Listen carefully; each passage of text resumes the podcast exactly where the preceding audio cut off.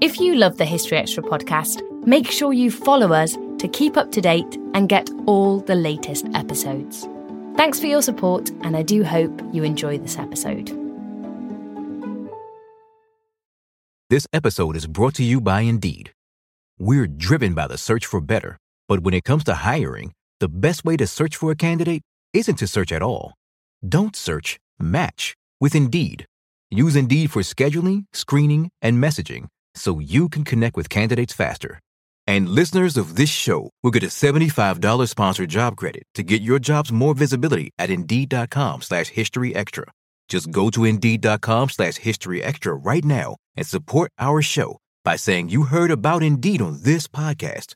Terms and conditions apply. Need to hire? You need Indeed.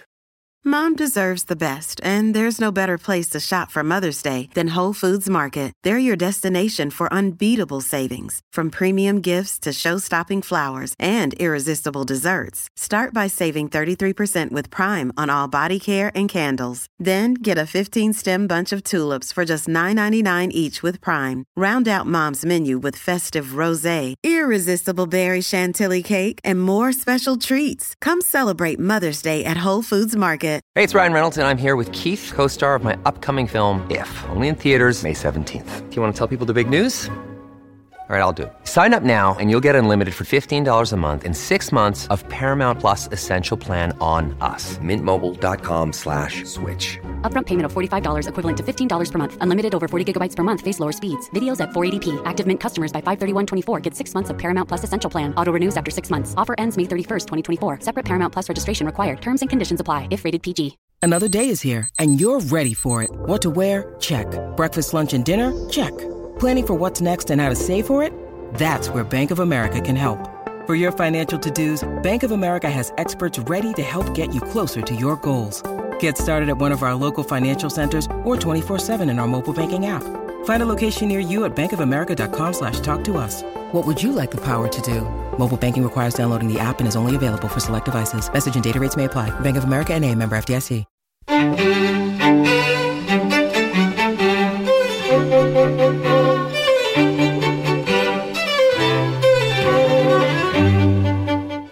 And welcome to the History Extra podcast from BBC History Magazine, Britain's best-selling history magazine.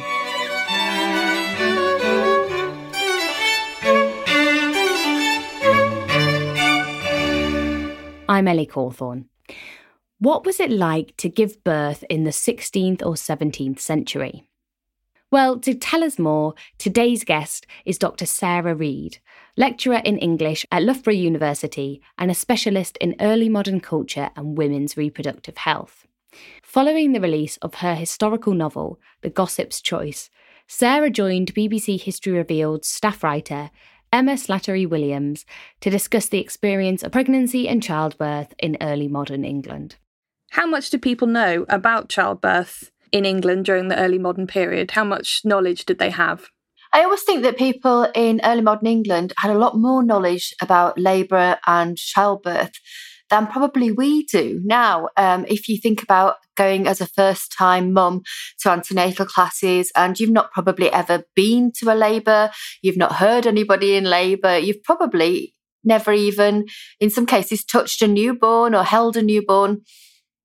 Whereas in the early modern period, because everybody gave birth at home, or almost everybody, birth was part of life. And so you wouldn't escape the sights and sounds of birth in this period when you were growing up, childhood, adolescence. You wouldn't be in the birthing chamber necessarily, but you would hear sounds, you'd see people coming and going, you'd, you'd be holding babies. So I, th- I, think that people in general had much more of an idea about childbirth than than we do nowadays. Certainly. Where did they get their information from? Was it kind of talking to each other, or just like you said, kind of being around the birthing room? A lot of it was talking and passed down. A lot of it was being around. People were giving birth all the time in um, communities it was a communal activity. So when a woman was in labour, she would gather a group of friends and neighbours, her women, and they would have families. So afterwards, after a delivery, everybody would sit around and chat about what had gone on. And so knowledge was passed down in that way, in a very organic, natural way, I think. So were there early forms of pregnancy tests? Were there there ways that people thought they could find out if they were pregnant? Oh yes. Um, so the pregnancy tests didn't actually didn't even have any um, accurate pregnancy tests until the mid 20th century. So the ways that you would think about whether you were you'd conceived or not in the early modern period were by seeing how your body reacted to, to um, things. So they knew obviously that if you missed a period or two, that it was likely that you were pregnant. But missed periods weren't really the main thing that people thought about because you could miss periods for all sorts of reasons, they thought. Um, and so they'd be looking for other things like um, if you had sickness or if you had swollen breasts and things like that and getting an overall picture but you didn't know for certain that you were pregnant really until about four months when you'd had um, what we still call quickening that moment where you feel the first flutterings of a baby in your belly in early modern England, that had a huge significance because for some people it felt it was felt that that was the moment that a soul entered the fetus's body. Um, and so, you, know, you had confirmation that it was a living being within you. But also for, for, for, the pregnant woman, it gave them that sense that, yes, I am actually pregnant. I'm not imagining things. And these are what all these symptoms add up to. It's real now. What did churching and confinement mean? Because I think these are terms that we associate with pregnancies in the past. They are the terms that keep coming up, don't they? Confinement's one of those um, words that's a later word that gets applied backwards, if you see what I mean, onto the early modern period. So it's true to say that upper class women would go into sort of seclusion into their bedchamber f- for a period in anticipation of their labour. But that wasn't what most women did. Most women carried on with their everyday lives out of necessity until the point of delivery. But confinement is a term that came into being in this context in the late 18th century, actually. And that was because society was trying to become a lot more polite in those terms and didn't want to refer directly to childbirth. It was a bit vulgar. So they would talk about um, women's confinement as a, as a, a, euphemism, if you like. But yeah, the, the actual process of going into this sort of what we would call a confinement happened on a class basis. It wasn't something that was um, common to most people, I would say. So we hear about it a lot, don't we, in historical dramas, in, in Tudor things about, you know, queens going into their confinement to, to wait for their delivery, when they'd be shielded from the outside world, when the curtains were drawn and a fire was lit. And it was a time of contemplation uh, in anticipation of a, of a successful delivery. But uh, as I say, it's not something that featured much in ordinary women's lives. It was a luxury that most couldn't afford. Whereas churching was more universal. Churching is something that actually was quite political throughout the um, early modern period. So, in the times before Henry VIII's Reformation, churching was a ceremony where the woman who'd given birth went to church to be ceremonially washed away of her sins of, of labour, all linked back to Eve's sin in the Garden of Eden.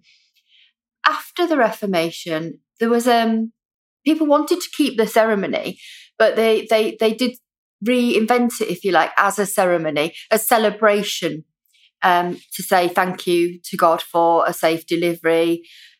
So rather than being something that took away a taint, um, a stain of sin, it was a Thanksgiving ceremony. But it endured um, throughout the early modern period. It just was slightly uh, envisaged to, to, work in a slightly different way, depending on uh, where you sat on the religious spectrum, uh, from Catholicism to Protestantism, and the way that you thought about it. So, at different periods throughout the 17th century, it had different practices.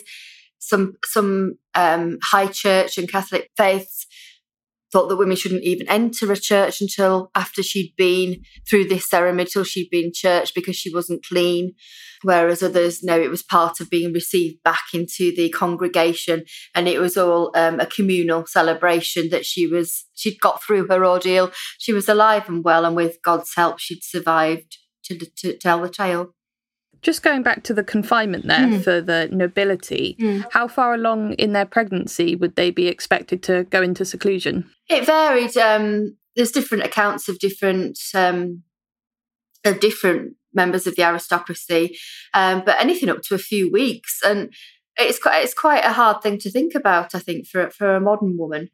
The idea that you'd be cut off from the outside world for a few weeks in a darkened room. And in lots of ways, it would make you very un, unprepared for a, a, physical ordeal that labour. I mean, you know, labour is a physical process, and keeping active and healthy beforehand is one of the best ways of preparing your body. But in, in um, the thinking about um, aristocratic women was that they were generally weaker constitutionally than your average woman because you know to do with the fact that they were aristocratic and um, more refined and so they needed to be shielded in that sort of a way. But there was also things that they would do during this time to help prepare their bodies. So they would they might have baths in medicated waters with you know certain herbs and and flowers added that would sort of soften or was thought to soften the body to make the delivery more smooth so they might be doing some active things while they were in uh, confinement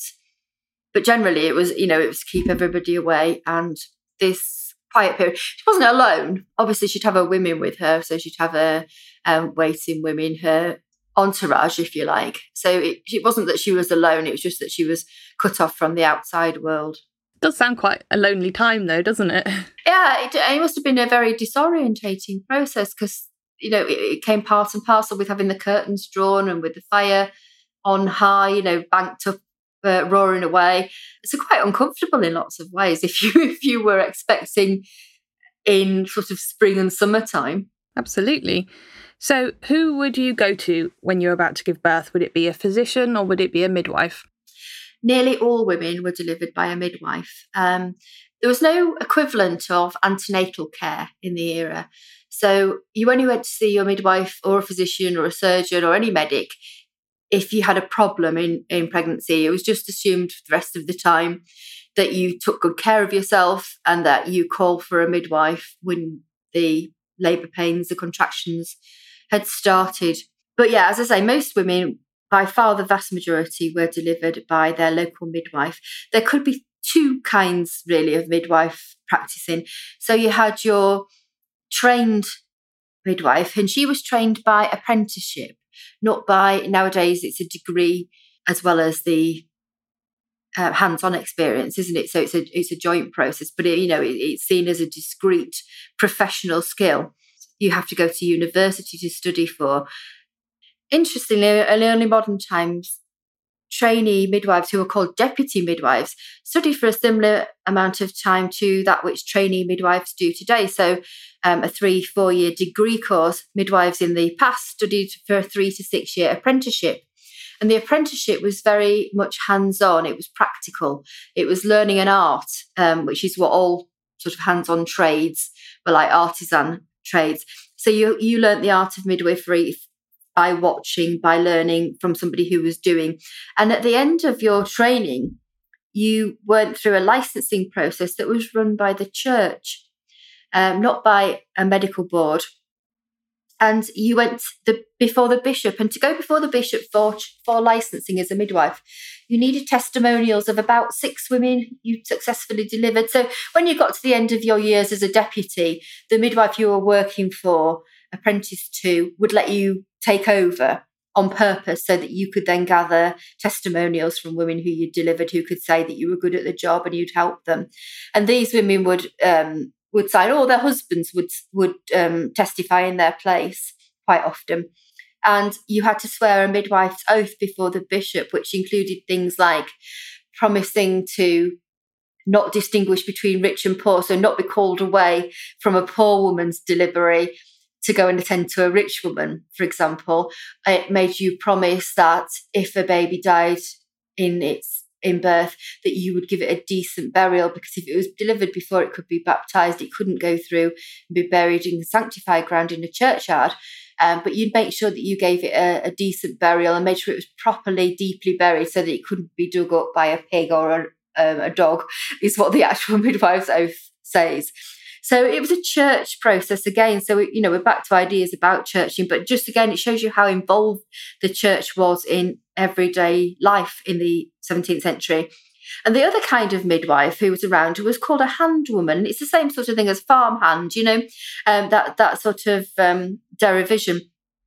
And hand women weren't trained in the same way that midwives, licensed midwives were. They hadn't gone through a formal apprenticeship. They might have worked alongside a midwife. They might just be an older woman in the area who'd been to lots of deliveries and was skilled and had the practical skills. But between them, hand women and midwives delivered the vast majority of women. If things went wrong, say there was a malpresentation and the woman was in difficulties, the baby was in difficulties, and it was beyond the midwife's capabilities to intervene, then the local barber surgeon might be called for who could um, carry out a surgical procedure. It, maybe he could um, use some instruments and, and, to help pull the baby out.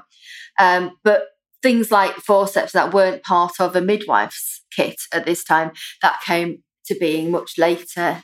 I think that's quite surprising. Um, I think we have this assumption that if you had a baby, it was just delivered by a woman in the village who had de- delivered a lot of babies. Did it depend on your class whether you got a licensed midwife or not?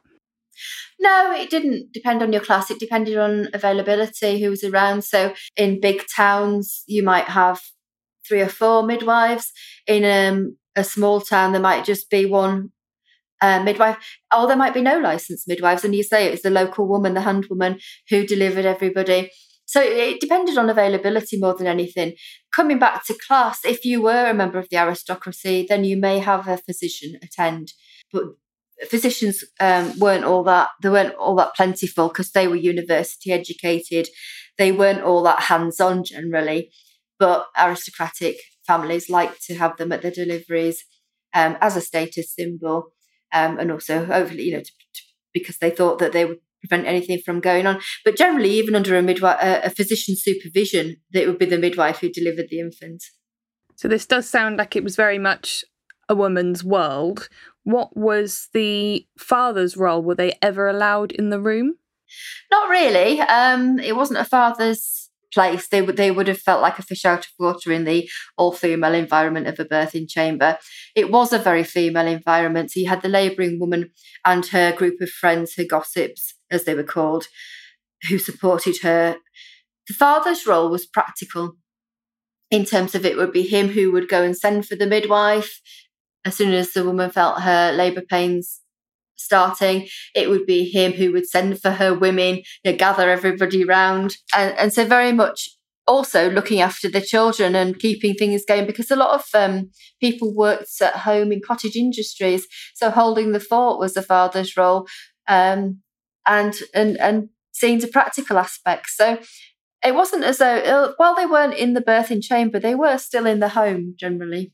So during this period, what were the rates of survival for a for a mother and a child?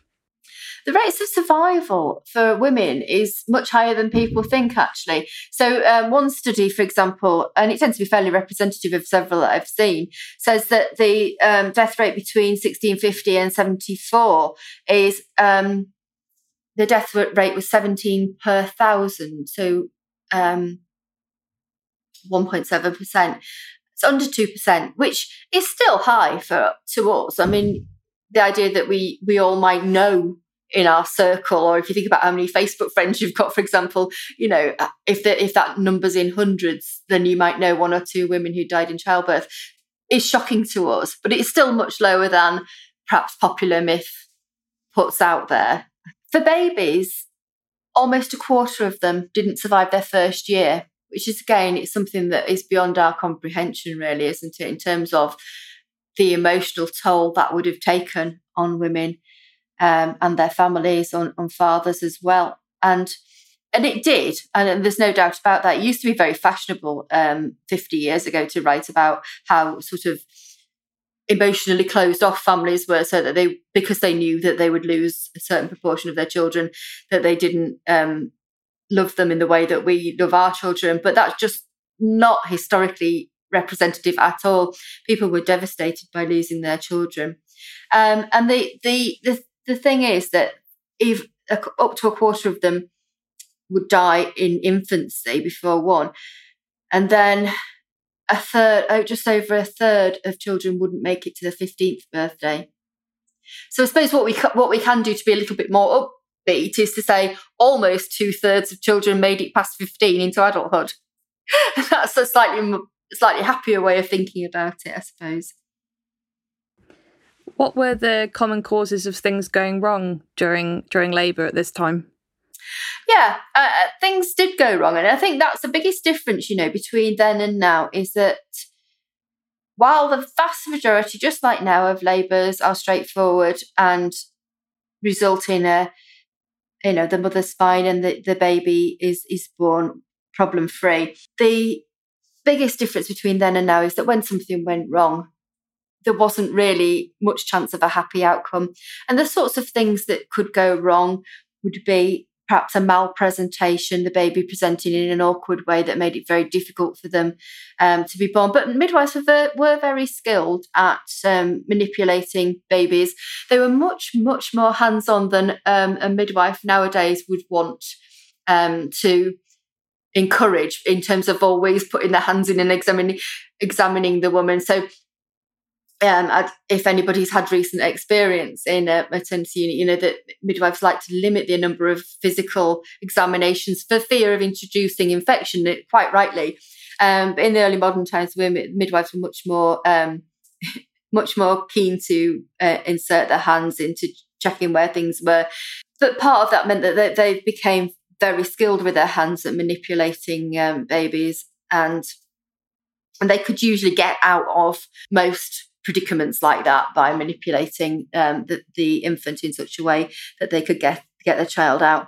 But things that now that are still emergencies nowadays, like um, present, placenta previa, uh, where the placenta is in front of the cervix, so blocking the exit, or placental abruption, which is you know life threatening emergency nowadays, were were invariably fatal because there was nothing uh, surgically that anybody could do to to stop that from killing the mother.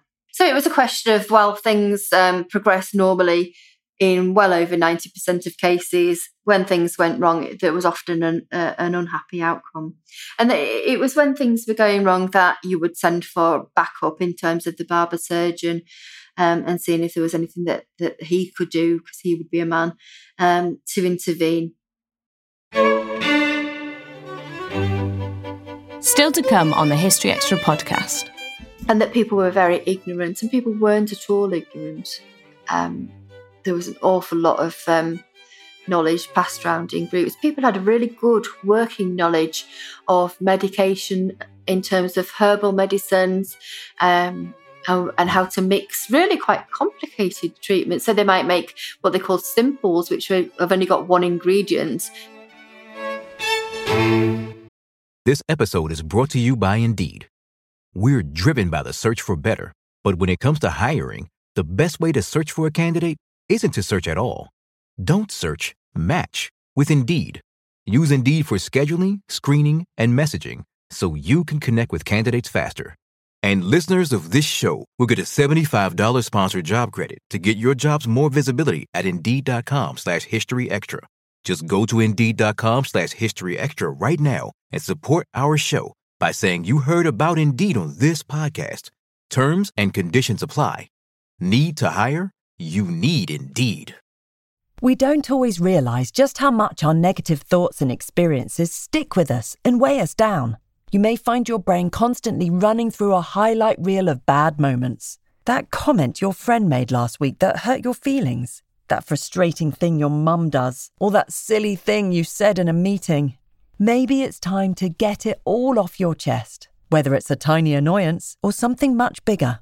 Talking about it can give you some relief and lead you to a potential solution. That's where therapy comes in. It's a safe space to share whatever's weighing you down and learn to process it so your internal highlight reel can focus on the good stuff. And BetterHelp offers affordable online therapy on a schedule that works for you. Connect with a licensed therapist by text, phone, or video call. Start the process in minutes and switch therapists anytime.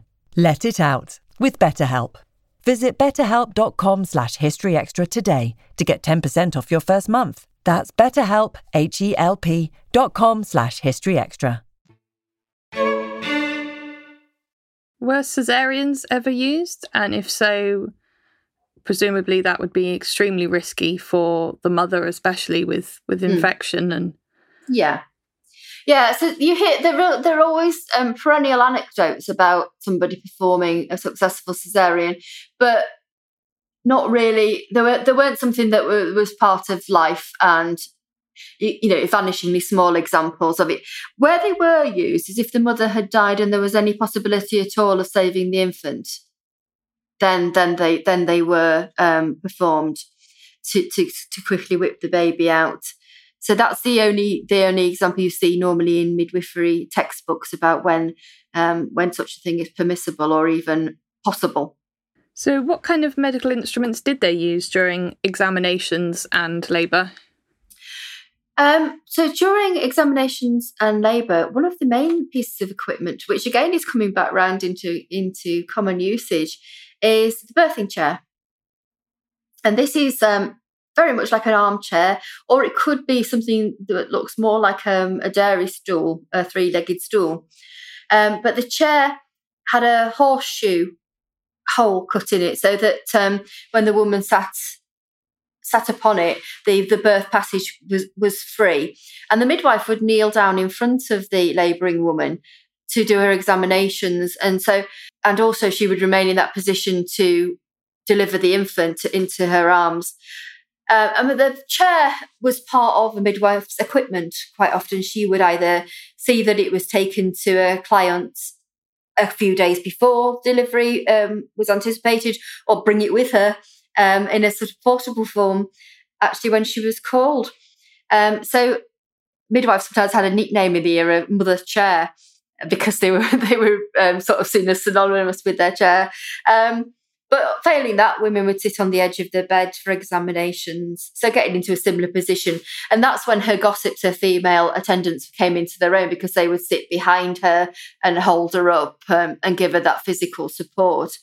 Um, other equipment midwives have are recognisable with midwifery today. So scissors, of course, we we we um, we know that midwives have their scissors ready for cutting the umbilical cord, but also in terms of making um, little cuts if they need to. And midwives had a range of hooks that they might use uh, for breaking waters, but might also use in the case where an infant had passed away in the uterus uh, for, for helping get them out. Um, but often they use their hands. So for if they wanted to break the waters, um, where a little crochet hook could be used or scissors could be used, midwifery books will say, well, be careful with things like that so you don't nip the infant. And the midwife would often prefer to use her fingernails in that that that circumstance. That's interesting that you said the the birthing chair is is coming back in use. So they obviously did have a lot of knowledge that was that was useful. Yes, they did. I mean, the the main thing that they they knew that was useful is is the the key to keeping active. Women wandering uh, up and down their birthing chambers is one of the things you see repeatedly written about in midwifery guides between labour pains, so between her throes, as they used to call them. And if she could keep upright and if you could keep active to that extent, so take a little bit of exercise in between contractions, maybe sit down when when the pain was upon us, in the chair. And we know that that that where it's possible, that does help. Um, and yeah, so we see birthing chairs in lots of delivery suites now. Um, and similar similar to the the balls that they have, which women can sit, and they're all getting get the pelvis into a good position for for a natural delivery. So this period was often people still held on to certain superstitions and things. Were there any kind of charms or say magical objects people used to used to use to help them have a safe delivery? Yeah, again, it comes around to ideas about pre and post Reformation and different ends of the religious spectrum. So before the um, the Reformation of Henry VIII and the invention of the Church of England, it was very, very common to have amulets and to have superstitious objects that women would cling on to in birth or wear about on their person during pregnancy and labour to help. Uh, those went out of favour in the post Reformation period. They were thought to be superstitious and therefore they weren't encouraged. But they, that didn't mean they went out altogether. But between the previous period, so you would have things like girdles, for example, that might have that were made out of paper that might have prayers written on them, and their woman would wear around her belly in the last weeks of labour, uh, last weeks of pregnancy, and into her labour. Um, there was one example at um, a priory that's just uh, in the Midlands, just up the road from where I am, at Grace Dieu Priory, and it was the girdle of St Francis that women would borrow when they were in labour, and they would tie it around themselves, and it was said to take away their pain. And and women um, pre-Reformation believed in these things, but some things carried on. So one piece of equipment that a midwife might bring with her is something called an eagle stone which is a geode. It's a naturally occurring rock, and it's um it. The best way to visualize it is to think about, you know, those little balls that cats play with that's got a little bell inside, but is a, a ball, and they, yeah, that's what an eagle stone's like. Um, so it's a, a rock with a little rock inside it, and this um, was thought to have all sorts of properties and thought to work really effectively. Um, so, if a woman wore an eagle stone, attached to her belly, it would was thought to help prevent miscarriage. In labour, it might be strapped around her thigh to encourage the um, the fetus out. And they were thought to be very effective, and you had to use them with care. So that carried on right through the 17th century, past all the religious changes, um, and, and was acceptable no matter where you stood, really, on the on the religious spectrum. So I think I think that's interesting that these artifacts some of them did did survive being outlawed, if you like, um, and, and were, were held in high esteem by reputable practitioners. You know, so you know, your your fully licensed, um, highly esteemed midwife would carry an eagle stone with it, and generally believe in its um, effectiveness. Was there any pain relief available for birthing mothers? Yes, how effective it was um, is a mute point, but there was lots. So it was expected that women would have some pain in labour um, because of Eve's sin in the Garden of Eden and it being her punishment. So women expected to experience some pain. What wasn't acceptable was excruciating pain, uh, unbearable pain. And midwives had a lot of um, lot of ways of, of, of dealing with that. Most of the um, pain relief was designed to open up the passages of the body to help the preg- the labour along. And so they would start off with something very gentle, like a cordial, like a drink um, with some cinnamon in it, maybe. The idea being that you're just just opening up the body a little bit, um, and they would progress to stronger and stronger versions of um, the same sorts of things. So you might get um, a mix of saffron in some wine and sack, which is a very sweet fortified wine um, with some powdered herbs and, and cinnamon again, um, dittany, things like that, and designed to calm and relax the woman, um, but also to open up a body. Um, but you can see that the the the strong wine would have a relaxing effect again. And, and maybe if um, some of the anxiety was taken away, her pains might lessen.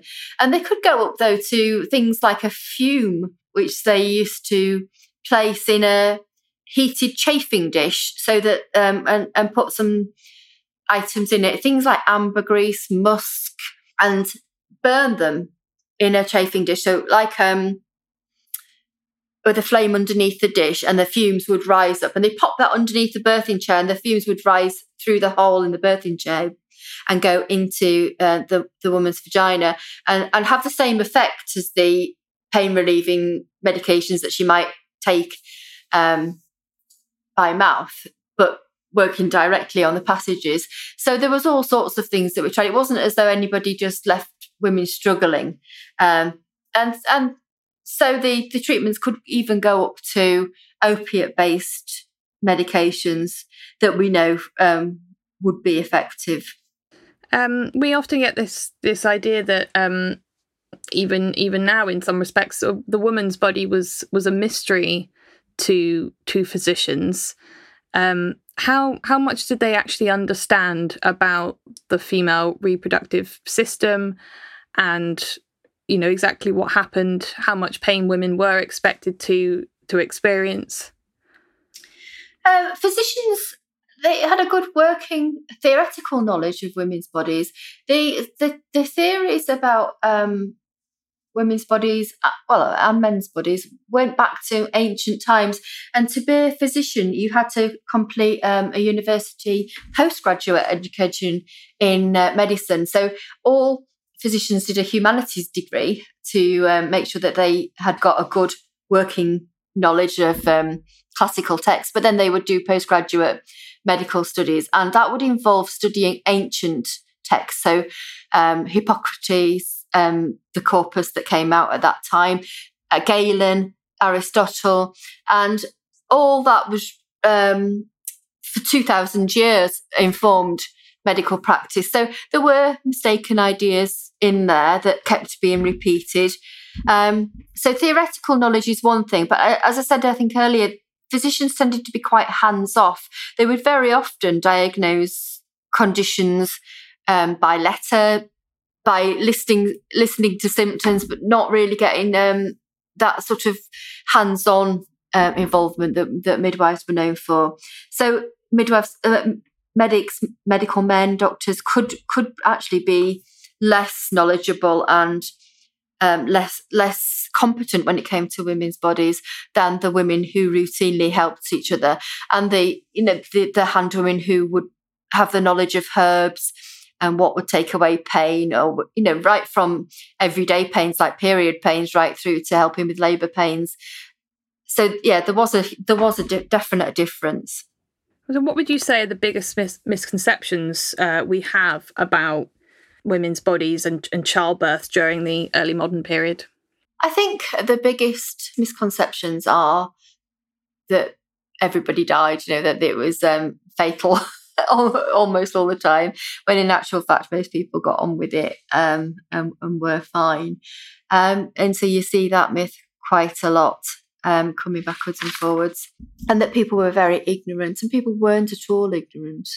Um, there was an awful lot of um, knowledge passed around in groups. People had a really good working knowledge of medication in terms of herbal medicines.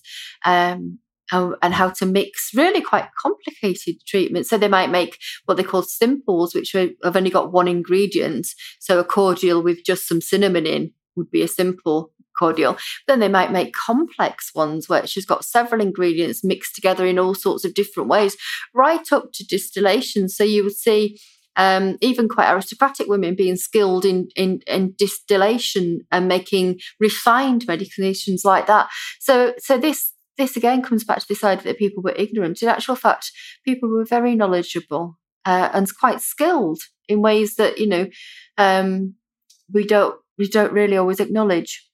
Yeah, I think we we maybe underest- underestimate people of the past sometimes, don't mm. we? And I think it's interesting what you said about um, how how it affected them when they when they lost a child, because I think we still do think that because people were having so many more children than we do today, and that family life was quite different, that it wouldn't have affected them as much. They would have seen it as part of life that they would lose a child but you are saying that it, it is clear that it, it would have affected affected the whole the whole family. Oh, absolutely, it did. I mean, there's some harrowing um, me- messages in diaries um, and letters that remain multitudes of them from people writing about losing children. So, um, Lady Anne Fanshawe wrote about losing one of her children and how her and her husband wanted to jump in the grave. They were so distraught. And, and that just brings it home, doesn't it? It still gives me goosebumps when I think about that. Uh, John Evelyn, the, the diarist who was friends with Samuel Pepys, lost um, a daughter in her teens to smallpox and wrote about how devastated, absolutely devastated he was at her loss. He was very close to his um, daughters, and and and so you know, right from infants to to teenage children, we've we've got accounts of people being um, distraught. So you mentioned earlier that a woman's attendants were known as gossips, mm. and that leads quite nicely onto your your first novel, which is called The Gossip's Choice, which was published last year. Mm. Firstly, before you tell me about the book, what why were they called gossips? It derives from um, the same root as godparent, interestingly enough. So it was sort of God's helper. So you're there in God's place. Um, and this then gets shortened to God's sip, which both godparents and um, gossips were known as. Um, and so, yeah, so you were there to support a woman through labour. So you were doing God's work in helping her. So that's where gossips came from. But then, of course, it has the unfortunate connotation that all these women locked in a room, what were they talking about all day? And it could be could be quite a bawdy environment, you know, lots of um, rude jokes going round. And that's where we get the sort of idea of um, gossiping uh, comes from as we use it, um, from worries about what women might have been talking about. So, your book is about a, a, midwife working during the Great Plague of 1665. Yeah. How did the plague affect the experience of childbirth? Um, well, we are lucky in that we've got an account of that from um, Daniel Defoe, the 18th century author. He wrote um, the uh, Journal of the Plague Year, and his character, his narrator in that, says that one of the most awful, in his opinion, side effects of the plague ravaging the city was that women were left without without any neighbouring women or without a midwife to attend them and had to give birth on their own. Um, and this could be for a number of reasons. It could be because they simply had lost people to the plague and there weren't any midwives around. It could be that people didn't want to go into other people's houses, uh, uh, something that we can now um, visualize and, and, empathize with in ways that even two years ago we couldn't. Um, you know, that, that fear of going into somebody else's house or being forbidden to go into somebody else's house. Uh, and HF, the narrator of the Journal of the Plague Year, he, he talks about how harrowing it was to hear labouring women crying out for assistance and not receiving any. So, what made you decide to embark on writing a novel based on your research? Because doing the research, I found all these fascinating stories, and the incidents in the book, as, as bizarre as some of them will seem to a modern reader, are all based on true stories. So, a lot of the incidents I've taken from the case notes of a midwife who worked in Somerset in the early 18th century called Sarah Stone. And Sarah Stone worked in Bridgwater, she worked in Truro, she um, worked in Bristol, and then latterly in London. And she published in 1737, she published 40 odd case notes of cases where things had gone wrong, but she'd gone in and um, saved the day. Um, but it gave me so much um, material for as a novelist because the case notes are very basic. They might be say 200 words, and they'll just say a farmer's wife um, was called in. They're all all the the women are always um, noted by in terms of their husbands. So uh, from a novelist perspective, you've got the opportunity to fashion a whole character. So, for example, in one incident, um, Sarah Stone was called to Bloomfield's farm.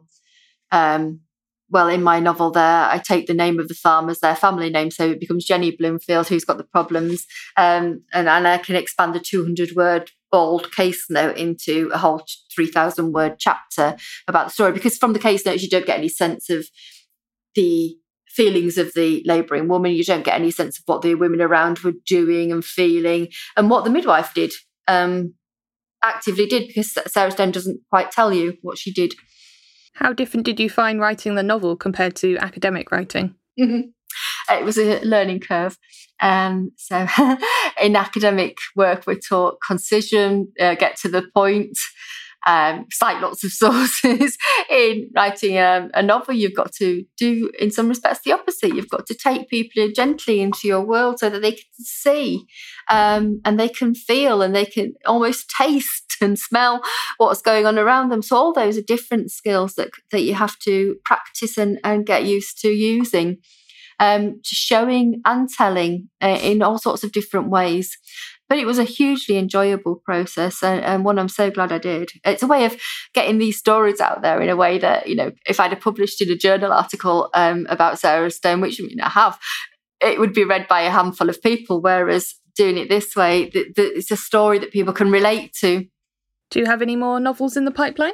Yes, there's a sequel. Um, I originally planned um, the Gossip's Choice storyline, but it's taken two books to write because I found that there was a whole book in the first, the, what was going to be part one was actually a whole book. Um, so the sequel called The Midwife's Truth, and that's a bit of an exclusive for you there. I don't think I've, I've said the title anywhere else. It's um, going to come out in April next year. That was Dr. Sara Read. Her novel, The Gossip's Choice, is out now, published by Wild Pressed Books. The sequel is due to be published next year. Thanks for listening. This podcast was produced by Ben Hewitt Jack Bateman, and Brittany Colley. Tune in tomorrow when Tom Standage will be charting the long history of motion and transport.